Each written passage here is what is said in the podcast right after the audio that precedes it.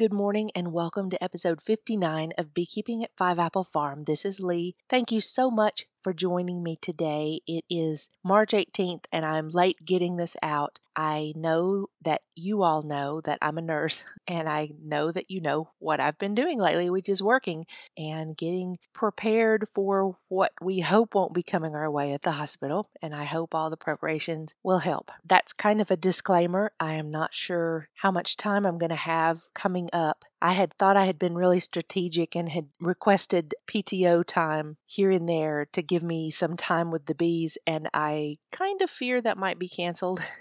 Hopefully not. I particularly want to say thank you to all of you who continue to support this podcast, even when I'm erratic, even though this time I actually have a good reason.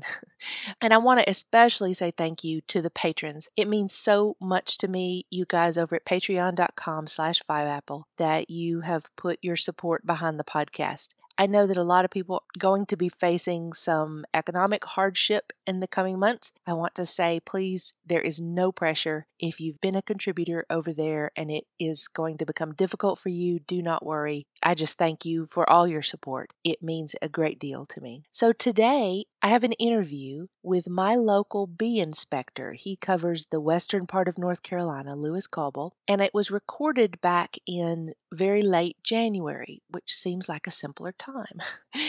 but I had held it because he talks so much about swarm prep and I wanted it to be closer to swarm season. I didn't mean it quite to be this late, but he's got a lot of good information in there about swarm season. He also makes reference a couple times to the interview with Tina Sebastian, which is episode 53 if you haven't listened to that. So without further ado, please welcome Lewis Cauble. He is an excellent bee inspector, if I do say so myself. He has helped me out when I have had questions or issues in my yard in a way that has been very supportive and very encouraging. And I really appreciate him taking the time to do this interview. So here we go, Lewis Cauble. Hello, Lewis. How are you today? I'm good, Lee. How are you? I am fine. I'm so happy to get you on the phone. I know that very shortly, like so many beekeepers, I won't be able to get anybody on the phone because they'll be out doing the work. Well, I'm thrilled to be here. Thank you for the invite. Well, thank you. Where do you keep bees? I'm in uh, Rutherfordton, North Carolina. So I think it's about 900 feet, and I have about 30 colonies in my backyard, and I have one other colony that's down the road at a at a farm. Just it was a swarm that I picked up, and I, people were kind of interested in bees, so I just left that one over there. That's that's where I'm. That's where I am. What? When does your season start up? It's it's starting to ramp up a little bit right now. So they are bringing in pollen on those days when it's 55 or so. Definitely seeing a fair amount of pollen coming in. So it's slowly, slowly winding up here in Rutherfordton. Not warm enough that I can really get in and, and do any initial inspections, but I'm looking forward to that 65 or 70 degree day in the next, I don't know, hopefully in the next month, and where we can kind of see what's going on in there. Oh man, I'm so jealous of that. I can't wait for that myself. I'm hoping for one of those. Uh, I'm hoping for one of those freakishly warm February days where you get to go in and do that type thing up here in the mountains. Yeah, so on the sunny days, I love to kind of just go out and just walk the apiary and see who's flying and uh, see you know see who's flying the most, see who's flying the least, and start thinking about you know who's probably going to need the most attention soonest. Well, that leads me to what I would like to ask you some questions about. I know there's so mm-hmm. much material out there for absolute beginners, like their first year, but I feel like that first year is such an oddity in in every other year in beekeeping. And I wanted to ask you some things about that second year. So the beginners who've gotten a hive through um, to their to to spring, they've overwintered, they're about to come out in spring. What are some of the first things that you do for your spring colonies? To get ready for the season? Really, my first goal is to kind of equalize in the apiary. I've got some colonies that are uh, that appear to be really booming. I've got some colonies that I'm a little nervous about, but I think they're going to pull through. And I got a bunch in the middle there. And so equalizing in the apiary is a great way to take a little swarm pressure off those big colonies and uh, boost those uh, dinks a little bit and try to put everybody back on a on a le- on a level playing field uh, as we move into spring. That's my first goal as as I get into those hives. Talk talk me through how a beginner would go about equalizing. I mean, they may have only two hives or three. How would they equalize those hives? Of course, there's a lot of different ways. Skin that cat, and it really depends on you know, how strong one colony is, how weak another colony is. Sometimes, uh, let's talk about some different methods that I have used and, and different things I'll do in my apiary. If the colony is really, really weak, I don't feel like I can just give it a frame of bees from a strong colony. If I give them a frame of brood, there's not enough bees in that weak colony to take care of that brood, keep it warm, and uh, it's really just kind of a waste of brood. So in that situation, I really want to add bees first before I add a frame of brood. And one way that I that I do that is simply swapping positions. I'll find my that weak colony that I want to uh, add bees to, and I'll just pick it up and move it to where my strong colony is, and I'll carry that strong colony over to where the weak one was. And the foragers from that strong colony, they don't reorient to the new address. So they leave the new address, but they return to the old address where that little dink is sitting. Now you have to be kind of careful here because so I like to cage the queen in that little colony for you know basically I think of it as doing a new queen introduction. Uh, sometimes if that uh, little dink is, is too small, those foragers will not take kindly to her. So I, I like to uh, just cage that queen for five to seven days and uh, until everybody kind of starts getting along. Then I'll let her out. And if I have enough bees in there at that point, then I can add a frame of open brood or capped brood, and and uh, now we're off and running. If that small colony is just kind of medium small and they have enough bees to cover a frame of brood that I give them, you know, no problem. I'll just give them a frame of, uh, I'll, I'll find a strong colony, find a frame of capped brood, uh, shake the, shake the bees off of that frame and uh, give it to the small colony. And I may at the same time find a frame of open brood and just leave those nurse bees on and give them the open brood as well as the nurse bees. So those are the types of things that I that I do to try to level the playing field. I think that is a perfect example of why if you have multiple hives, then you've you've got the toolbox sitting around to do whatever is needed. But if you've only got one or two hives, it's a mess. Yeah, it really is important to have spare parts in the yard. So I have a real advantage there, uh, having 30 colonies. Actually, I have probably 10 more colonies that I'm really should have uh, that I that I really have time for. But it's man, it's hard for me. I just love beekeeping. It's hard for me to, to cull. But so that's the thing I'm thinking about right now. It's like, what am I going to do? You know, what what are my goals uh, for 2020? I'm going to try to keep 20 or 30 colonies? You know, what am I going to do? So I'm not. I haven't decided how that's going to work. But that, so that's something that I'm thinking about. I hear you. That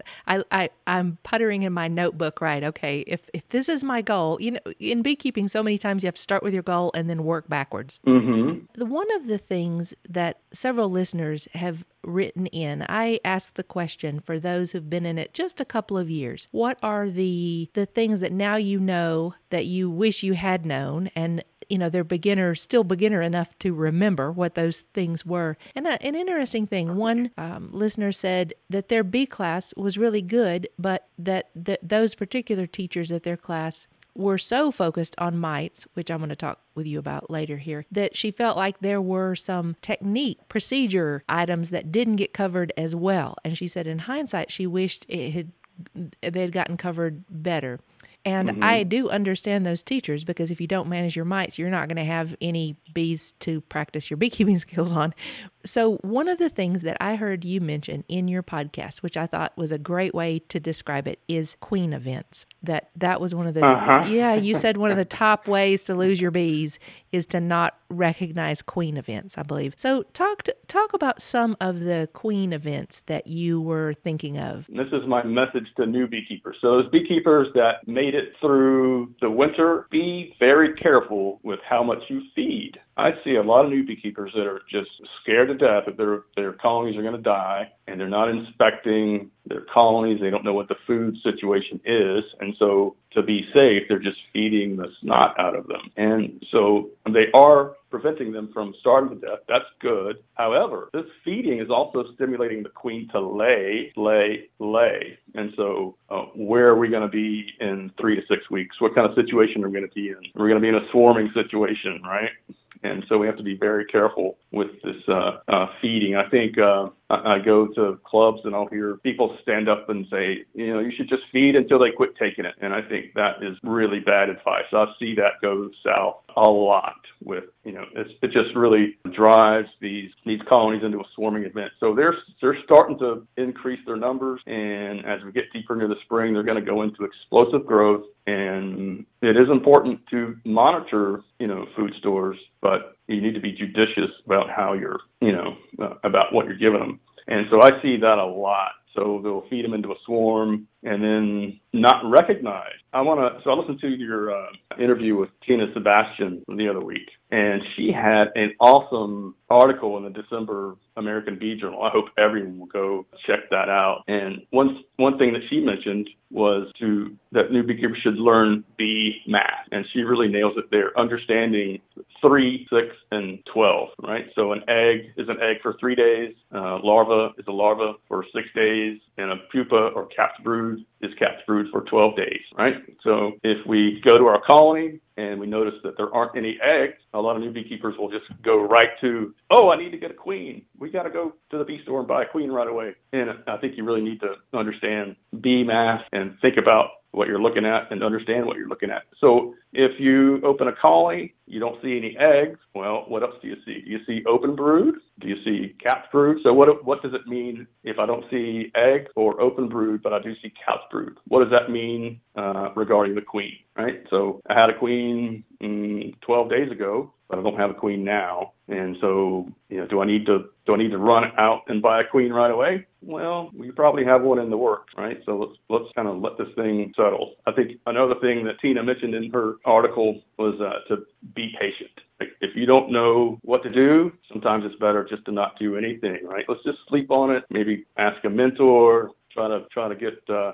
a better feel for what's going on. And I think that's really good advice. And it, as a new beekeeper, it took me at least two, maybe three years to learn patience. And I actually I I put that on my to-do list for like year number three. Be patient. And even with that on my list, I had to really work at it. And so I understand, you know, that it's difficult. We always hear in bee school, oh, if you don't have a queen, your colony is swirling the drain. And um, that's true. But a lot of times I think new beekeepers look at a colony and assume that it, you know, okay, it doesn't have a laying queen, but that doesn't mean it doesn't have one, you know, in the hopper coming along, right? So understanding uh, those queen events and when you need to take action, when you need to sit on your hands, I think that's important stuff. And that bee math that Tina mentioned in her article, I think uh, is important and will serve new beekeepers very well. I totally agree. And believe me, I never thought I'd find myself saying math is important, but because I, I, was so terrible at math in school. But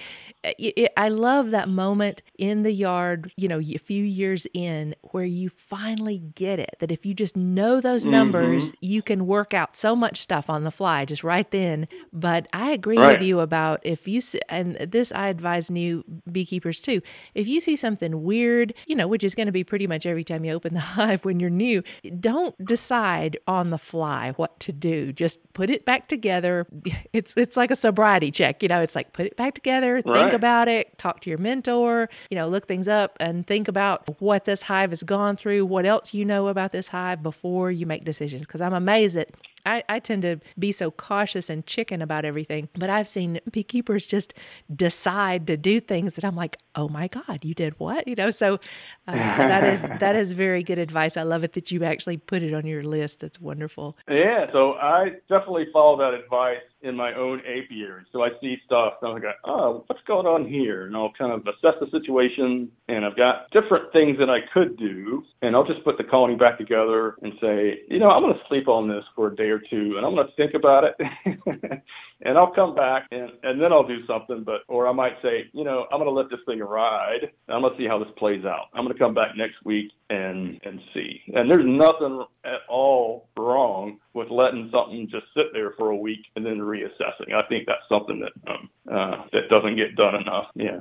I agree because many times, I mean, like that thinking a person is without a queen. It, if it is, if there is one in the works, then the next time you open it, you know, there she is. I'm reminded of, um, I think it's Michael Bush calls it the panacea cure. That any time you think you're queenless, just put a frame of eggs and open larvae in there and then watch that frame to see if they make a queen cell. And if they don't make a queen cell, then they've got one in the works somewhere. Absolutely. So this is the thing that I say to beekeepers is you need good information to make good decisions. And so if you're not sure uh, what the status of the queen is, adding a frame of eggs and young brood, mark that mark the top bar so you can come back to it in a few days. If it doesn't have a queen cell on it, that's a good indication that you know you need to sit on your hand. If you if you run to the bee store and try to introduce a queen here, you're essentially setting your money on fire because they've got it under control. They're not going to accept your purchased queen. But if you pull it out and they have pulled a queen cell, well, now you got some information. They were hopelessly queenless, and now I can decide do I want to add a purchased queen? Do I want to let them make their own? How, how do I want to play it? But you have to have good information to make good decisions. I feel sorry for queen producers that have to field these phone calls. I need a queen right away. If I were a queen producer, I would say, look, this is my strict policy. I do not sell emergency queen. Call someone else. I'll sell you a queen if you want to requeen a colony. Like if you want to find your queen, you don't you don't like her performance, you're going to find her, pinch her, and install my queen. I'll sell you a queen there. If you want to make splits with my queens, I'll sell you a queen there. But I'm not going to sell you an emergency queen because I don't believe there is any such thing. oh, it's so true. It is so sad. Um, I, I, I tend to just say I don't have any available when uh, right, yeah, at those right. at those moments. But I noticed. I think it's Meghan Milbrath. I'll put the link on there on her website. She actually has a "So you think you're queenless," and it's like a way to work through it. You know, to decide, which I think is so ethical because you know she could just take people's money and give them a queen to kill. But I, I it's so hard when you put so much work into them. Yeah, that is a great article. But the problem is you could just sell them a queen, but guess what? Uh, most of the time, that queen's not going to be accepted, and the beekeeper comes back to you and says that queen was no good. And I think most of the time that is not the case. It wasn't the queen that wasn't any good. It was the maybe the beekeeper. You know, so that, that's that's how I see a lot of these issues. I totally agree. Totally agree. And I want to go back to what you said about um, overfeeding. I mean, I do know, I do understand that so much of beekeeping must sound to new beginners like, you know, cooking with my grandmother sounded to me, which was like, well, you just add a little. How much? Oh, you know, till it's right. Uh-huh. right. Yeah. And um, it's very hard to quantify because everything's like, well, you could do this if this is true. But then again, if this other thing is true, don't do that. Do this other thing. So I do know it's overwhelming, and so many times it just takes uh, it takes years to get to where you have a pretty good idea of what's going on. And then still, like you said, there's many a day when I am just puzzled. I just put it back together, make some notes, move on, and then let my brain ponder on it a while and look back on my notes Absolutely. to try to figure out what yeah. the heck you know what was the what was the context for for what I'm seeing. So encourage people to I call it tr- uh, trickle feeding because I'm a great fan mm-hmm. of you know mason jars with uh, holes in the lid mm-hmm. that you can just go out and put a little on there every other day when they're when they're building up. And I'm thinking of people that have are starting with packages or or starting with small nucleus colonies because what I've seen is um, when I've sold people nucs before is they feed them heavy, the bees fill up the comb that they have, and then they feel like they need to swarm, which is sad in every way because the person's losing their bees mm-hmm. and they're not really big enough, you know, to be viable out there in the world. All right. So I, there's kind of two things going on there. I think you go to bee school and they say, you know, when you take a frame out, make sure you put it back exactly where you found it, and that's not necessarily good advice it, when we're in explosive growth mode. I mean, and, and you're feeding heavy, so you really need to give that brood nest some elbow room, or you're really inviting a swarm. Um, the other thing I wanted to go back to, so I, I definitely want to uh, give a lot of credit to Tina Sebastian and, and her article in ABJ. She had like a, a, a list of, of mottos, and we've already covered a couple of them, but number one was good beekeeping is doing what needs to be done when it needs to be done. And so that's very true, but that's very tricky for new beekeepers because they're not sure exactly what they're looking at. But she also says, you know, down her list of mottos, find a mentor that can help you understand, you know, what what you're looking at and help you understand what needs to be done and when. That's critical. I would say if you're thinking about getting into beekeeping, I would recommend that you get a mentor first and hang with them for a year. And then, if you're still into it, then you can pay the entry fee to get into beekeeping. And um, I would like for us to have more or have less turnover in the beekeeping world. We have a lot of new beekeepers coming in that think it's going to be, you know, easy, and then they get into it, and it's not exactly what they thought it was. And I think we could we could uh, temper some of that turnover if if people were getting their feet wet before they jumped right in. It can be hard, but I, I, I, I totally agree. because that you know, so many people if they've seen like a first year hive and they're like, oh, they're so sweet, aren't they nice? they really need to get in a in a, a, grown up yard and open one of those big bubba hives that's just boiling over and you know see just make sure that they know that uh, how th- how this goes. If you're actually successful it gets bigger and better yeah I'll tell you what, beekeeping in April, May, and June, that is, it's easy and fun. Uh, beekeeping in July, August, September, that's a whole different ballgame for me. It's hot, the bees are, the colonies are large, they can be hungry and grumpy, and it's kind of a different game. But beekeeping April, May, and June, that's a real hoot. I mean, I enjoy. I enjoy all of it, but I can see where people could get, you know, it could be different, right? I totally, I, and I've made some of my worst mistakes in late summer and fall, and I know it was just dreading, you know, dreading going out there and fighting them off and fighting off the robbers to try to mm-hmm. do what needs to be done. And so there's many, you know, I've lost hives because I just managed to not do that last queen right check of the year. Yep. Yeah, right, so, right. So, okay, so speak going back to this whole idea of recognizing um, queen events. Are there any little um, signals that you advise people inside the hive or outside the hive to watch for so that when you the the bees are starting to think about swarming. What are the signals that you look for and teach people to look for? Uh, i'm really just kind of looking uh, during my inspections.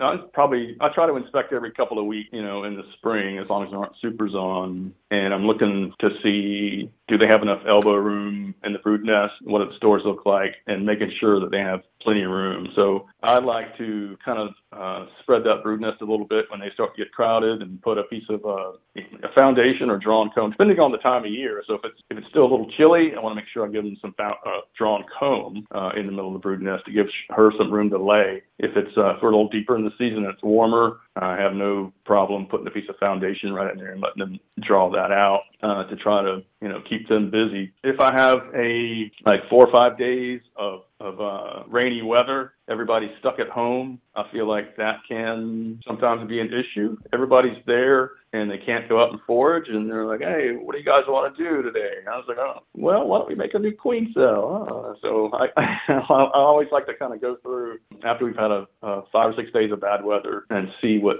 see what's going on there. I think the most important thing is, you know, given that given that brood nest room, uh, making sure they've got space, and I would say when you do inspections, you don't need to see the queen. What you need to do is see evidence of the queen. So eggs, open brood, capped brood. See all ages of brood and um, understand what that means. So I, I think a lot of people just they say, "Oh, my my colony just got smaller and smaller," and you go and look and you got laying workers. You know, so they you know they this colony had a uh, queen event, you know, six, seven, eight weeks ago, right? And this, the beekeeper still hasn't recognized it. So um, that's important. So if you see multiple eggs in a cell um, and no capped brood, that's that should send up a flag that you may be in a laying work, laying worker situation. It's not where you want to go. I think the fear of laying workers is what pushes people a lot of time to go out and buy that queen they don't need, in, in, in, instead of just you know putting the putting the frame of eggs in there to because isn't it the isn't it the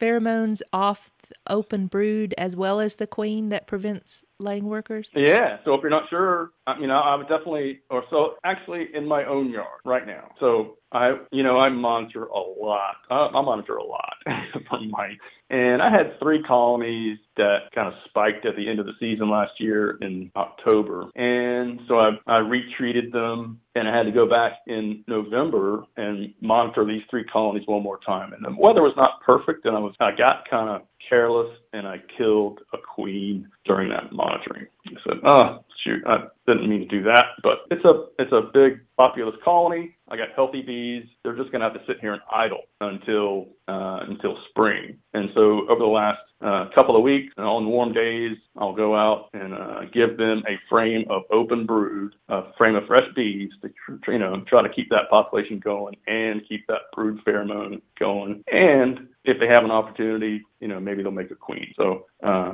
but yeah, I think that brood pheromone does make a difference in tamping down those laying workers. That's a good point. That's why I like it. Just many times there, there's another beekeeper I've talked about that about all the actions that could be classified under, you know, beekeeper nerve pills, and, and that's the equivalent. You know, just just mm-hmm. give them some open brood, and that'll settle them down and give me more information next time. Now, um, I want to go back to time. exactly to what you were talking about opening the brood nest when when you're approaching swarm season this to me, once I learned to open the brood nest, I might it cut down on spring swarming dramatically because I could buy so much time and get a get a bigger uh, cluster of bees going for the when the nectar started coming in. Talk about um, how you open a brood nest. Yeah, and how I decide if it needs to be opened or not. So that that's a good question. And so when I'm inspecting a colony, so let me go back a little bit and tell you what my colonies look like. So mostly I have a 10 frame deep, I have a queen excluder, then I have a medium feed super above that and then any surplus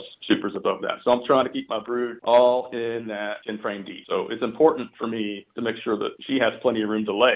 So when I'm, and I like the system because number one, again, I do a lot of monitoring, so I know where the queen is. She's in the bottom box below the excluder. The other thing I like about it is when I pull that medium super off, that just tells me right there how much food that colony has, right? If that super's really light, I need to think about it. If it's really heavy, I don't have to think about it. Uh, but I get down into that into that deep, and when I'm into March, April, May, I'm really so I'm looking at with the brood pattern. Is the brood healthy? Do I have enough pollen? Do I have do I have enough honey? Do I have enough bees? But the other thing that I'm looking at is do I have enough empty cells for her to lay in? And if I don't, you know, what do I need to do? Sometimes it means, you know, so I'm, I'm sure you've seen some colonies that they just seem to be hoarding pollen. You know, you'll have like three frames of wall-to-wall pollen in the brood nest. I mean, that's good, but uh, that's just taking up some space that I think that she needs to lay. So I'll, I'll I might take one of those out, or if I have um, you know, extra frames of honey. I can pull some of that out and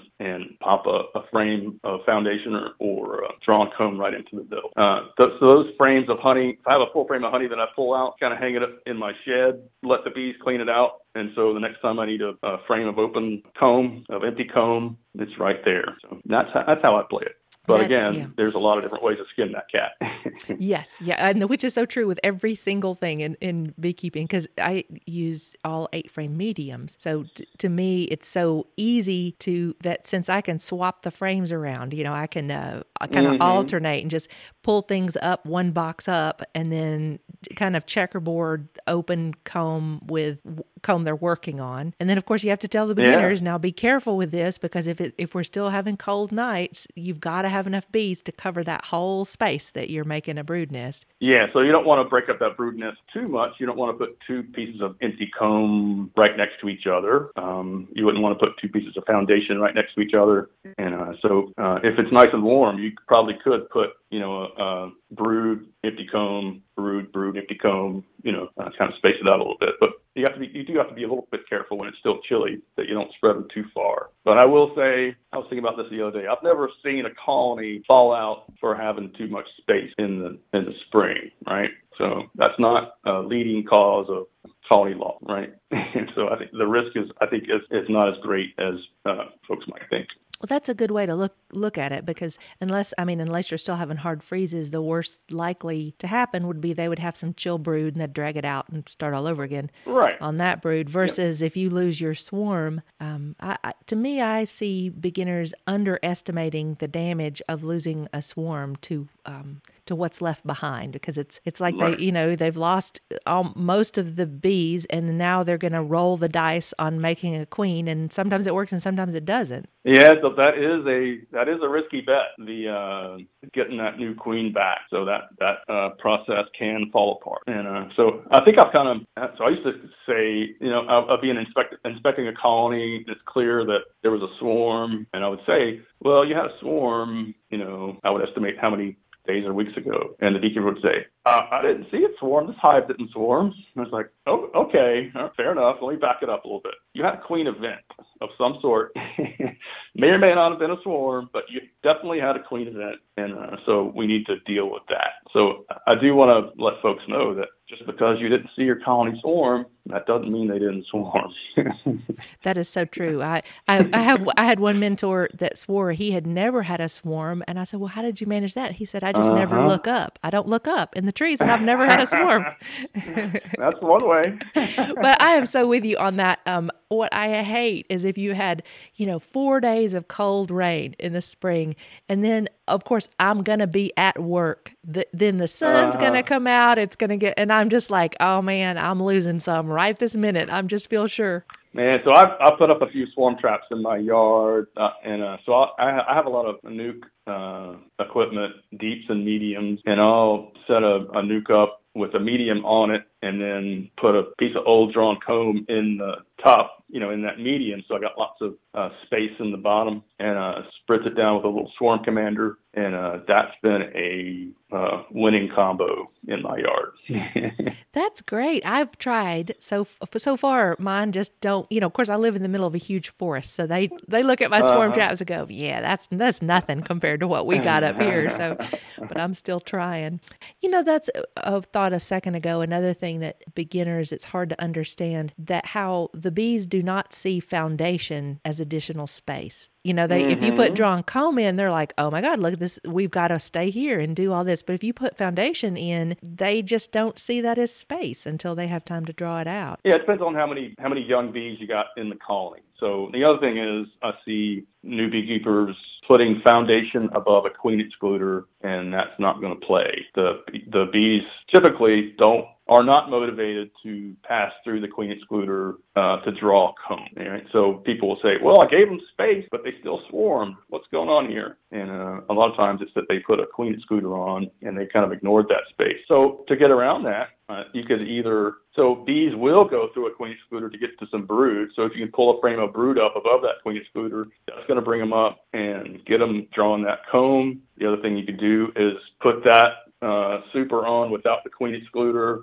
Let them get up in there and start working it some. And then once uh, they start working it, you can shake those beats back downstairs, put the queen excluder on, and go again. A lot of different ways to do that, but it is very hard to get uh, bees motivated to, to move through an excluder. Yes, they have. There has to be something on the other side of it to make them want to pass through. Yeah, brood or or a frame of honey. It's Like, oh, okay, let's go up there. Right, right. Well, I want to. Um, this is something that after one of your podcasts, I had all these listeners write me because I had told them I was going to try to get you on the show and say, ask Lewis about this mite monitoring to do with the freezer. That I think you. Ah, yeah. Yeah, yeah. So, so talk talk me through your, and I know you have some videos. I believe someone told me that, and I will link those in the show notes. But talk me through your process of monitoring. Yeah, so I have a lot of, well, for me, I have a lot of bees. I have 30 colonies, and I monitor every queen right colony six times a season. So that's a lot of monitoring, and it is hot and humid in Rutherfordton, North Carolina.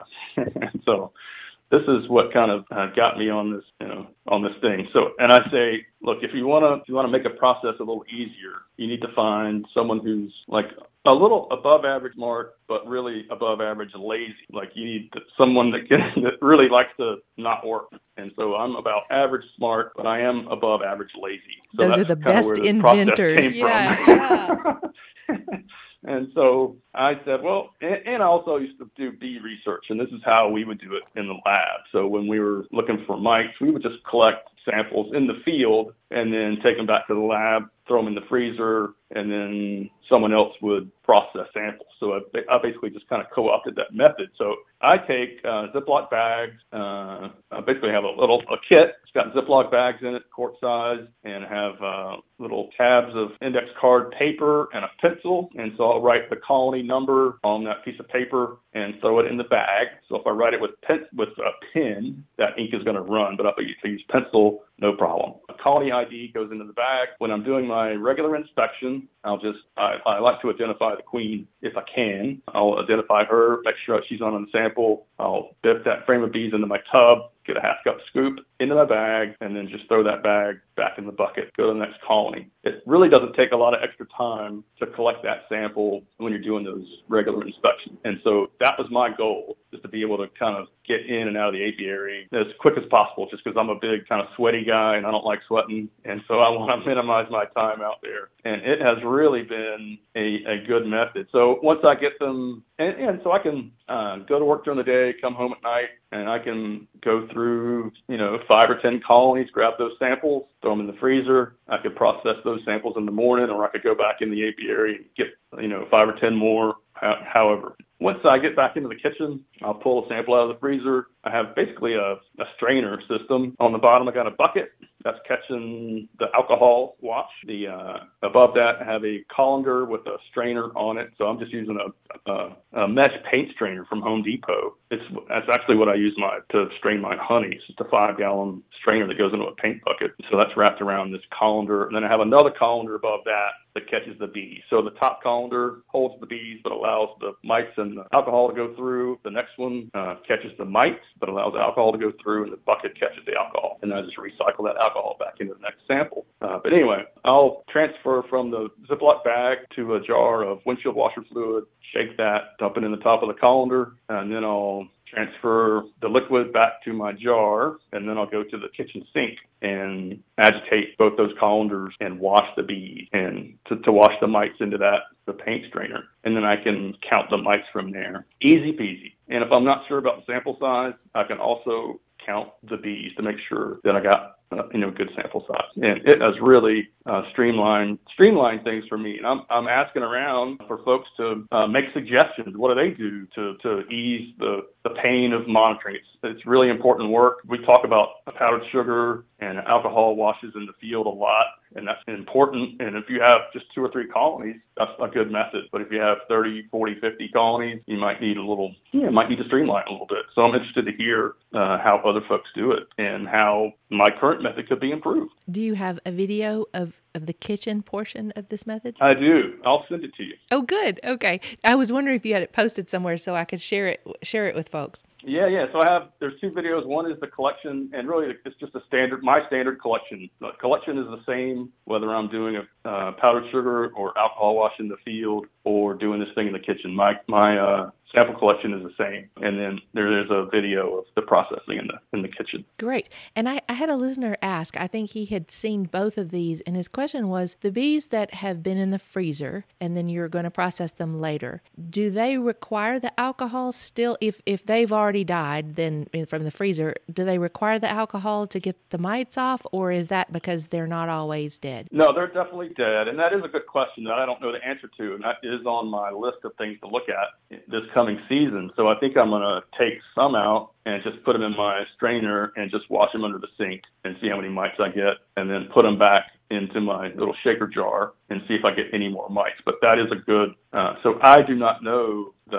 answer to that. It might be that I don't need to. I don't need that intermediate step. So I'm going to try to do uh, some experiment uh, this year to discern that. But that's a great question. Well, the the asker, I think, I believe he's a retired engineer, so he asks great questions whenever he writes in. Yeah. Um, well, I have to just give you a shout out because you are the one that really encouraged me to get to up my monitoring game and to get the numbers. Well, well, I went with the alcohol wash because I was like, you know, if I'm going to do this, I want a good hard count. You know, I don't know how well those bees do after being shaken that long in powdered sugar anyway. So I'm like, okay, uh-huh. you know, this little handful, they're going to take it for the team and, you know, help me keep keep the rest of the bees alive. But it has been uh, really great because I, I feel like I'm making decisions better in terms of selecting what queens I'm working with, and then mm-hmm. and also just you know having having a, a I guess a, a, quantitative figure on how this particular hive is doing, and mm-hmm. connecting the mite count number with how that brood nest looks, and and getting that the the feel of how of how they're doing. It has really it's taken it to a new level. So thank you for for getting me over the hump to do that. I think it really is important to, you know, if, if you're going to make good decisions, you need good information. So just same as we want to know what queen status is before we go making decisions. And I think even more so for mites. I think mites are responsible for between 70 and 85 percent of our bee health problems, if not more. I would like to see everybody get out there and do all this monitoring and say, hey, Lewis, we did all this monitoring, but our bees are still dying. So I don't think that's true, but I invite people to prove me wrong on that. And, and uh, I just want people to get out. So I don't care if you treat or if you don't treat, do your thing. But I do want you to know what's going on. I think it's really important for folks to, to understand mite dynamics. The other thing I would say for, for new beekeepers is you are you need to understand honeybee biology. You're going to be managing a colony of bees, but you're also at the same time managing a colony of mites. You need to understand that. And the, the quicker you accept that, I think the easier your path is going to be. But but you know how I feel about mites, right? So. Absolutely. You oh. you are like you're like the mite warrior, Lewis. So I, I get you. But but listen, I mean it, the the counts have been interesting. I helped out in a friend's yard and what was fascinating is you know we were getting these low counts like low count, low count, low count and then all of a sudden there's mm-hmm. one that's just crammed with you know and you're like what the heck is yeah. going on with these so exactly. yeah yeah it gets the big red x so in terms really of using want, yeah that, that really is what i want people to see that and why i'm trying to encourage folks to not just subsample the yard because i think i think 10% of the colonies in a yard are off the chart. And if you're subsampling you're going to miss them and that that little uh, that outlier or the outlier they're going to wear you out and so it's just really important to have that information. But yeah, but so thank you for thank you for doing that work, Lee. It's also given me just an additional data point of when I'm picking which queen I'm going to make more of, and it's not the only thing I go with. But if she's just a great queen, good tempered, you know, beautiful honey, beautiful brood nest, and she has a low mite count, I'm like, yes, she's the one for the for this right, year. Right. Yeah. Well, um, t- tell tell me what do you have any um, speaking engagements lined up at any of the conferences coming up? Uh, I'll be so I have, I do have a workshop at the conference in New Bern. That's March 5th, 6th, and 7th, I believe. And I'm going to be talking about well the importance of, of a robust monitoring program. Basically, I'm going to I have all the numbers from my monitoring and management program from 2019. So I'm going to share you know what I discovered in my bee yard through the year. And essentially what I discovered is what we just talked about. Almost at all of my samplings, there's an outlier that's dead. You know, it's I got to catch it. If I don't catch it, it's gonna it's gonna bite me. And so that was that's what I saw in my monitoring this year. So we talking about that. I just kind of did the similar talk at the uh, at a workshop at the American Beekeeping Federation meeting in Schaumburg in early January. That, so that was a lot of fun. And so bee school season kicks off for me this Saturday. Uh, so I do a lot of pest and disease talks for the bee schools, and so I think I'm booked every Saturday for the next seven Saturdays with bee schools, and um, and so the season's starting to ramp up. I got a hold of you just in time. Well, there's one final thing that yeah, I, I realize I forgot to ask about in Western North Carolina, where that's that's your your territory. Mm-hmm. I think a lot of the the beginners don't understand that you know sometimes it's not the actual mite; it is the horrendous virus that the mite is spreading around. What kind Absolutely. of what kind of viruses activity are you seeing in Western North Carolina? So, I, so we can't really easily test for viruses uh, the way we can for mites or nosema or tracheal mites or American foulbrood. I mean, we can. NCDA doesn't test for viruses, but NC State will do it for a fee. So I have had some. I had an unusual case in 2018 uh, where a beekeeper he had know, seven or eight colonies in the apiary, and one was just continually puking bees, right? So it looked like a pesticide kill. And when I went to to look at it, it really did look like a pesticide kill. This one colony in this apiary. And I said, and um, I called the pesticide inspector and we opened a pesticide investigation. And I, I inspected the colony, low mite load. This was in probably June. Great looking colony, beautiful brood pattern, but twitching and dead bees in front of the colony and some twitching bees inside. And I said, no, I, I, this is possibly a pesticide kill, and we're going to investigate. I think they're going to be okay, but if this continues, call me. And so she called back in a couple of weeks, and she said it's still going on. So, oh, that's interesting. So I invited my boss,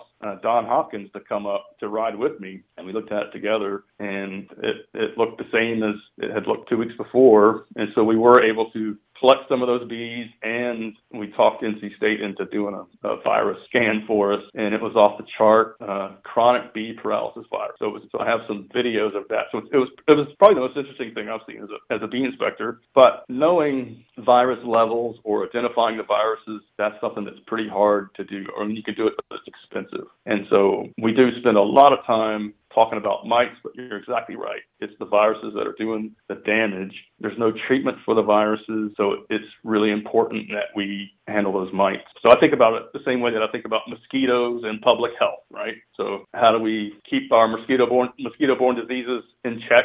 We keep the mosquitoes in check, and I think that's the same same uh, method we need to, to take with these mites and the health of our bees.